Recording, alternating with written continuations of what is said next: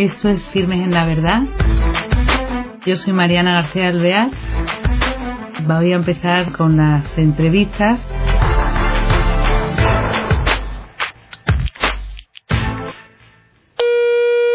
Hola, queridos oyentes de un nuevo programa de Firmes en la Verdad.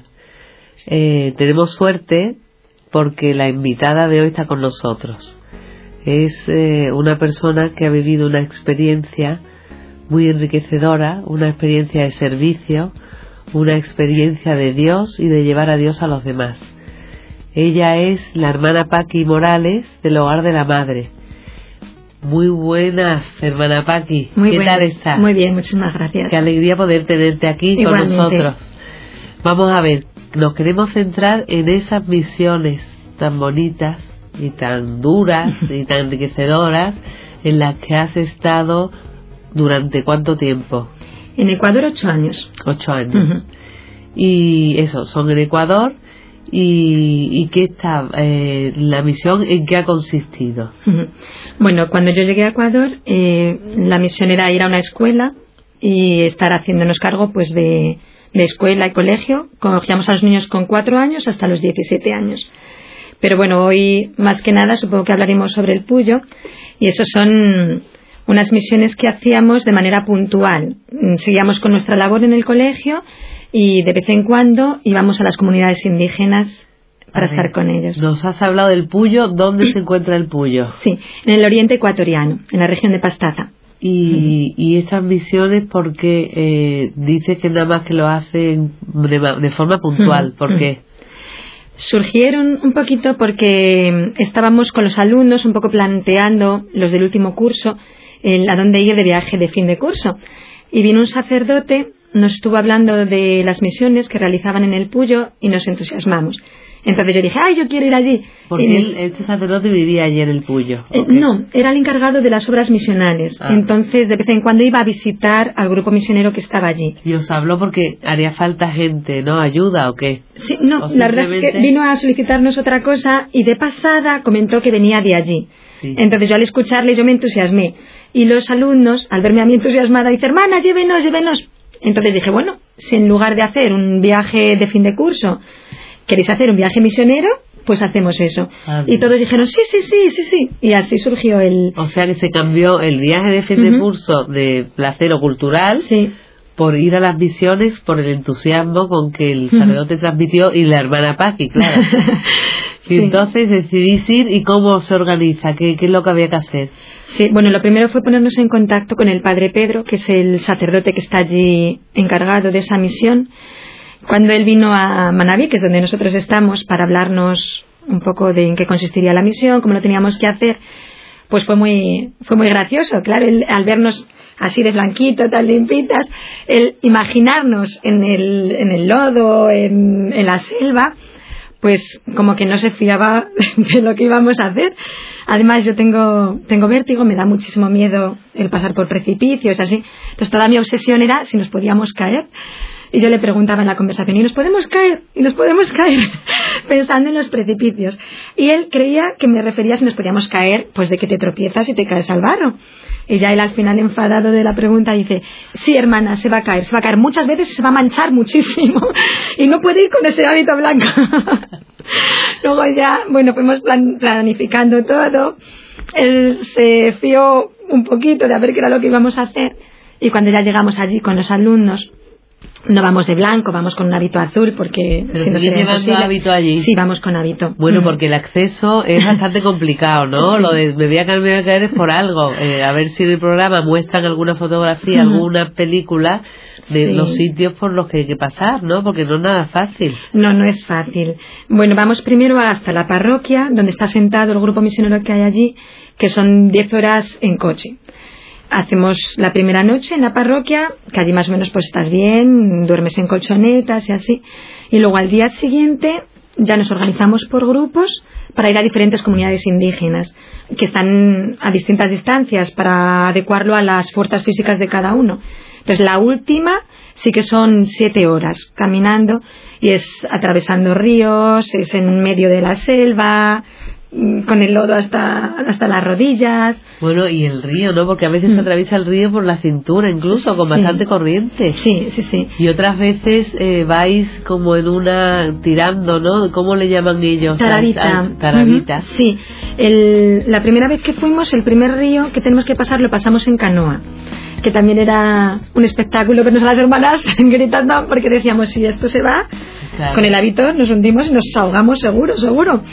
Y luego ya los otros que pasábamos era caminando, pero la corriente a veces es muy fuerte, entonces tenemos que ir todos agarrados, eh, nos solemos poner un hombre, una mujer, un hombre, una mujer, para ir más firmes y pasarlo a la vez para que no nos arrastre la corriente. Y otras veces ya por otro de los ríos hemos pasado en tarabita, que es una cuerda y vas pues como en una jaula que va enganchada en vas esa cuerda, pero vas tirando y vas tirando de otra para poder avanzar. Uh-huh. O sea sí, que sí. también se pasa, si tienes vértigo, eso se puede sí, pasar un mal. De miedo, lo pasamos rezando de María ahorita. Cada una desahoga como puede. Y entonces cuando llegas a esos esos pueblos de misiones, ¿qué te encuentras? A ver, pues, eh, bueno, cuando llegas, llegas muerto. Yo siempre digo que el romanticismo de las misiones, que, que una, muchas veces uno tiene, verlo todo de una forma un poco idílica, ¿no? De, bueno, llego allí, voy caminando, me encuentro a los niños descalzos y tal. El romanticismo a los diez minutos se acabó. Porque con la dureza del camino se te pasa todo, todo ese romanticismo. Y llegas eh, agotado. Yo llegaba que no podía casi ya mantenerme en pie. Pero cuando es verdad que cuando estás allí, eh, la primera vez que les que les vimos eran fríos con nosotros, sí, sí que se acercaron, casi no nos hablaban, eh, no nos conocían, estaban un poquito reticentes, claro. Pero yo, lo que más te impresiona es que cuando comienzas a hablarles de Dios, ellos no conocen nada, eh, al principio nada, nada, nada. No sabían ni, ni santiguarse, ni el Padre Nuestro, ni que existe un Dios que les quiere. Entonces como que dices, bueno, todo el cansancio mereció la pena si puedes ayudar a que alguien conozca a Dios. Uh-huh. ¿Y entonces qué hacéis con ellos? ¿Cómo organizáis? Porque si os podéis eh, comunicar con ellos, porque uh-huh. ellos hablan castellano o español. Su idioma es el suar.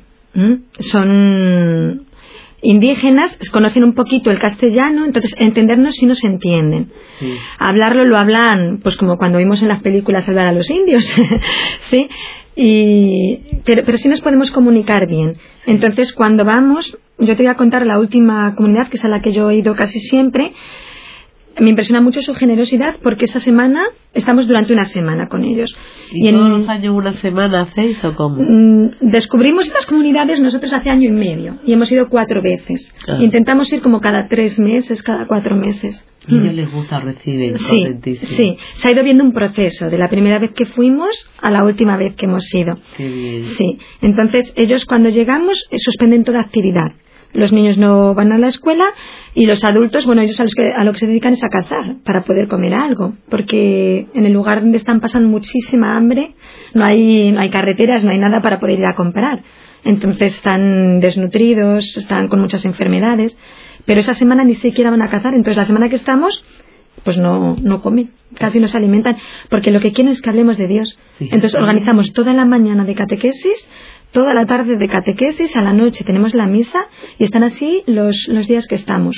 ¿Cuántos días estáis? ¿Una semana? La misión dura una semana, pero perdemos mmm, varios días en el viaje. Uno en los coches, otro en llegar caminando y otro de regreso. Se nos queda realmente en tres, cuatro días. Ah. Y, y algo comeréis, ¿no? Cuando os lleváis vosotros comida. Sí, ellos no nos pueden dar de comer, entonces solemos llevar enlatados para poder eh, calentarlos allí en un fuego y comer de eso. ¿Y a ellos les dais de lo que lleváis? ¿Les gusta? Realmente no podemos llevar mucho porque no podemos ir cargados. El, el camino es tan duro que no podemos ir ni siquiera con el peso de las mochilas. Vienen a recibirnos un, dos indígenas con un caballo y el caballo puede llevar el peso de, la, de los alimentos de esos días, pero ni siquiera podemos llevarles directamente muchas cosas materiales porque el caballo también se cae en el río, eh, se queda en el lodo. La primera vez que fuimos, por ejemplo, habíamos desayunado a las seis de la mañana, llegamos como a las cinco de la tarde o cuatro de la tarde, en lo que nos aseamos un poco, tuvimos la misa, el caballo se perdió. Y llegaron las nueve de la noche y no habíamos comido nada, desde las seis de la mañana hasta las nueve de la noche. Y no llegaba el caballo. Tuvieron ellos, no sé si había una gallina en toda la comunidad, la mataron en ese momento, la oh, echaron pobre. un ratito en el agua y nos la sirvieron para, para que nosotros la cenáramos. Ay, pobre, sí, o sea que entonces, generosos, generosísimos. Sí, sí, te dan lo que tienen. Es muy y, impresionante. ¿Y ellos qué comen en los días que no estáis? Porque es que ¿cómo van a, a, a aguantar? ¿Cómo aguantan? Pues comen plátano y yuca. La yuca es parecido a la patata. Ah. Entonces viven de eso. Hacen chicha, que es como su alimentación base, y de eso se alimentan esos días, prácticamente. Ah, bueno, la hacen allí. Están acostumbrados a comer eso ellos, ¿no? Porque de proteína y eso no comen, es todo no. vegetal. O sea que son pobres. O sea, solo cuando van a cazar y pueden traer algún algo de carne y así, pero o pescan algo en el río, pero sí viven en una pobreza extrema. Pero están contentos, ¿son felices con esa pobreza o qué? ¿Cómo es su mundo? A ver, el Porque... sufrimiento no te lo quita. Eh. Tengo la tentación de decirte, sí, son felices, mmm, pero sufren mucho, sufren mucho. Es verdad que yo veo una sencillez que ya no tenemos aquí, una apertura a Dios que, que aquí ya no se tiene y tienen ese deseo de, de conocer. Los niños son los más bonitos del mundo. Pero ¿Cómo, tienen... le ¿Cómo le explicáis a gente que no ha oído hablar de Dios? ¿Cómo les habláis de Dios? Pues mira, empezamos hablando de la creación. Nosotros nos organizamos unas catequesis, comenzamos hablando de la creación, de la caída, luego del pecado y de Jesucristo. Esa fue la catequesis básica que hicimos la primera vez. El padre, cuando íbamos a salir de misión, nos avisó: hermanas, nada de hablar de, de que eso lo pueden tener una mujer, porque allí, claro, pues están con muchas mujeres, hay poligamia, sí, no, y que decía, y ellos no están acostumbrados y no lo van a aceptar bien y a lo mejor se, se molestan. Entonces, bueno, mi experiencia fue que comencé a hablarles de la creación, les hablé de Dios hizo al hombre y a la mujer y con la misma dignidad, y la sorpresa que una mujer de los indígenas me pregunta entonces si tenemos la misma dignidad y los mismos derechos y así. ¿Puede un hombre tener varias mujeres? Y yo, ¡oh! Y me ha dicho el padre que no tocara este tema. Y nada, pues dije, pues no. Digo, entiendo que hasta ahora han vivido así, no conocían que era lo que Dios quería, pero no es eso en el plan de Dios. Entonces de repente todos empezaron a hablar en suar. Una revolución se armó allí todos, uh, y yo no entendía nada. Digo, ahora mismo se marcha el tipo y coge la lanza y, y viene a por mí. Y yo les decía, no entiendo, no entiendo. Alguien que, que me traduzca. Pero nada, estaban enfadadísimos. Y bueno, acabamos la catequesis, llega el padre y digo, ay padre, perdóneme, pero ya metí la pata. Y lo que no había que decir, justo le he dicho. Entonces nada, el padre dijo, bueno, voy a hablarles un momento, sé que la hermana Paqui ha dicho eso y tienen que entender que así es. Dios solo quiere un hombre con una mujer. Y habló más fuerte todavía que yo. Entonces parecía que se iban a cerrar, pero después no. Y entonces ha habido un proceso, han ido acogiendo todo, todo lo que se les ha ido enseñando. Y ahora en, en febrero se va a construir allí en esa comunidad una capilla y va a haber cuatro matrimonios. Ay, cuatro indígenas que han decidido realmente pues... se han bautizado, van a hacer la comunión y se van a casar. Ay, ¡qué maravilla! Sí, ¿eh? sí, sí. O sea que sí. Esas misiones se han empezado y se siguen continuando. Sí, sí, se continúan. Porque ellos tienen ansia de Dios, ¿no? Mucho, mucho, mucho. Mira, una vez de las... yo creo que fue la segunda vez que fuimos. Es de las cosas que a mí más me han tocado el corazón. Eh, la noche antes de marcharnos, pues les preguntábamos un poco sus necesidades, qué querían, en qué les podíamos ayudar. Y fíjate que están desnutridos, pasando muchísima hambre, tienen muchísimas enfermedades, no hay médicos, no hay higiene, no hay nada. No tienen, las casas son cuatro estacas de madera con unas ramas que hacen de tejado, pero muchos no tienen ni siquiera paredes y el suelo es tierra y ahí duermen. Y ahí viven y ahí hacen todo, toda la asistencia. ¿No hacen ni un colchoncito no, de hojas? No, hay colchones, nada, no, nada. De hojas sobre... no, duermen sobre, sobre el suelo. Entonces, bueno, yo pensé que nos iban a pedir algo material. Y cuando se pusieron a hablar, nos dijeron, aquí estamos, tenemos nuestras casas, y Dios no tiene casa, y Dios no tiene nada. Entonces lo que les pedimos es que nos ayuden a construir una casa para Dios. ¡Eh, qué bonito! Y nos decían, cuando ustedes se marchan, nosotros quedar tristes, porque nosotros querer oír hablar de Dios y nadie hablar de Dios. Entonces, claro, usted queda ahí el corazón. ¡Qué bonito! ¡Qué emocionante! Sí, eh, que... sí, mucho, mucho. Así que volvéis cada tres meses. Tres, cuatro meses, sí. Pero bueno, ahí hay un grupo permanente que está el Padre Pedro con los misioneros. Lo que pasa es que están en la parroquia. Ellos tampoco van a las comunidades indígenas más que cada tres o cuatro meses.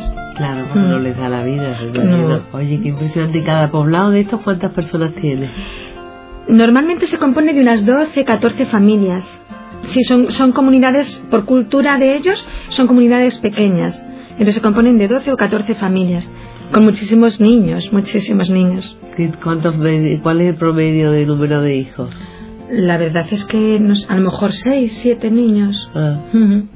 Muy bien. Ay, qué bien, qué bonito, pues. Y, y después, por ejemplo, ya la catequesis, ¿cómo vais? Ya una vez que habéis llegado, ¿le seguís? ¿Y, y qué temas tocáis?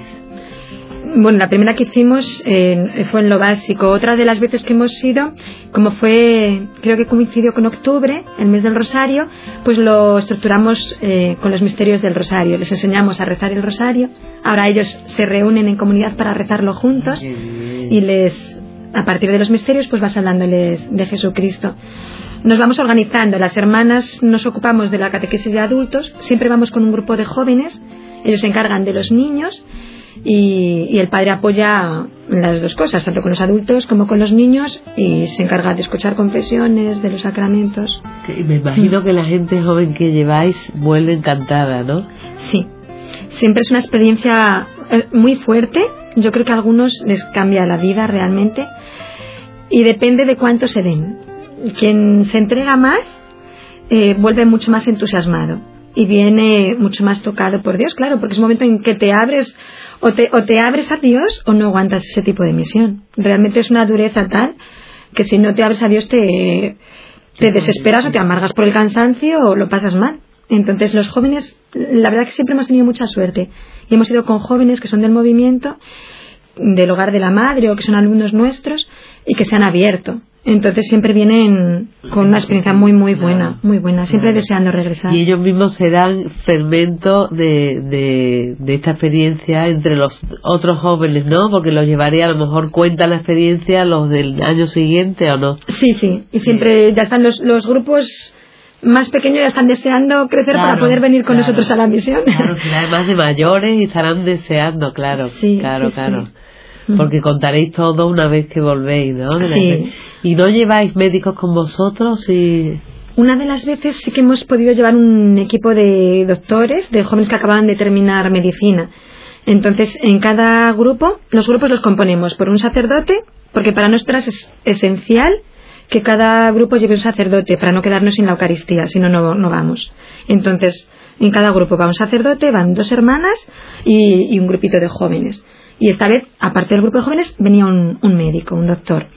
Entonces, fue muy bonito, porque siempre nos centramos en la evangelización, pero también lo que se puede hacer por ayudarlos, claro, queremos hacerlo. Y el doctor estuvo atendiendo a todos, atendiendo a los adultos y a todos los niños.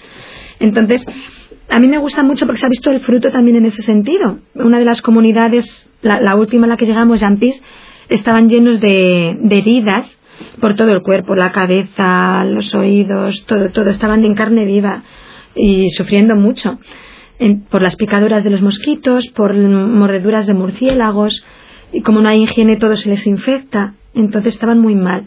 Y el doctor estuvo atendiéndoles, las hermanas y los jóvenes estuvieron ayudando, y el doctor les dio unas clases de cómo poder hacer las curas, de cómo mantener más, lo más higiénico que se pueda.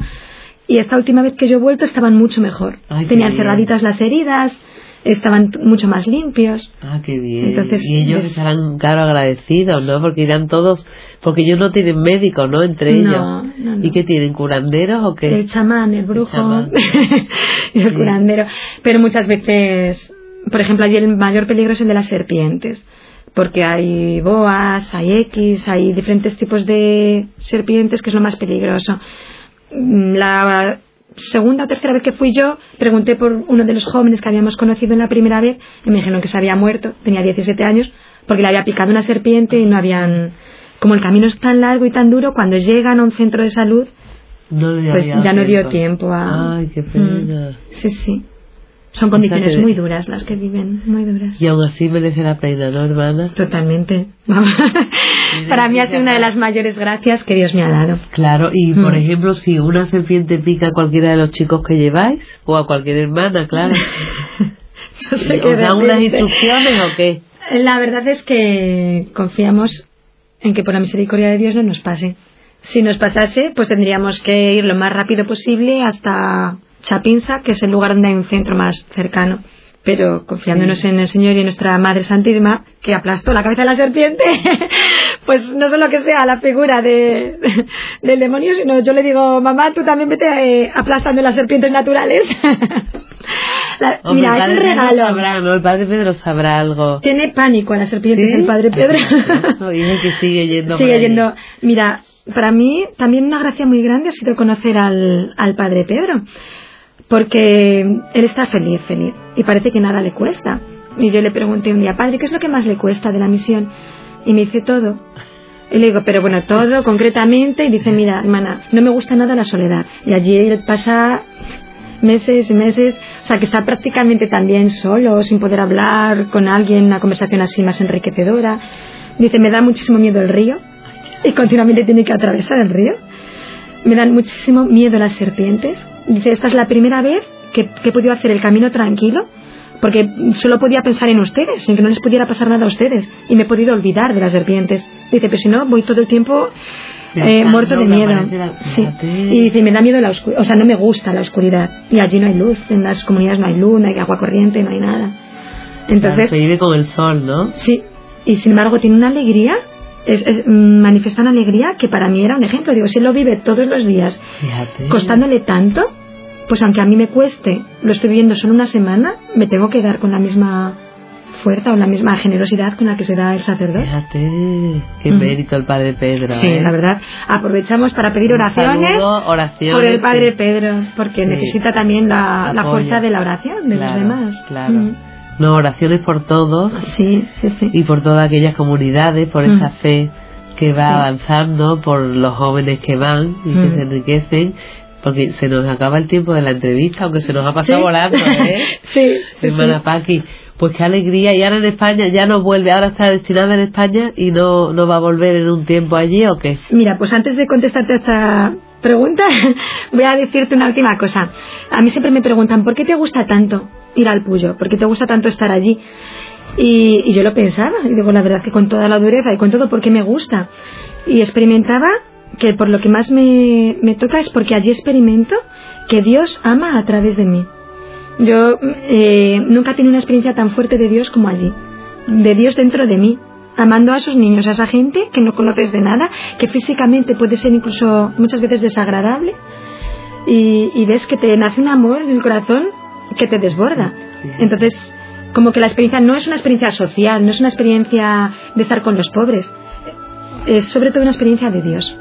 Entonces ahora me han destinado aquí, voy a estar en España o en donde sea hasta que Dios quiera, pero le pido al Señor que me dé esa misma gracia, que lo, lo mismo que él ha amado a esos niños, a esos indígenas eh, a través de mí, pues que pueda seguir amando a través de mí ahora, pues con la gente con la que voy a estar. Oye, hermana Paqui, que cierre más bonito. Pues no tengo nada más que decir, queridos oyentes. Hemos disfrutado muchísimo de la descripción de la misión del Puyo y de todo lo que ella nos ha contado. Hasta el próximo programa. Muchas gracias.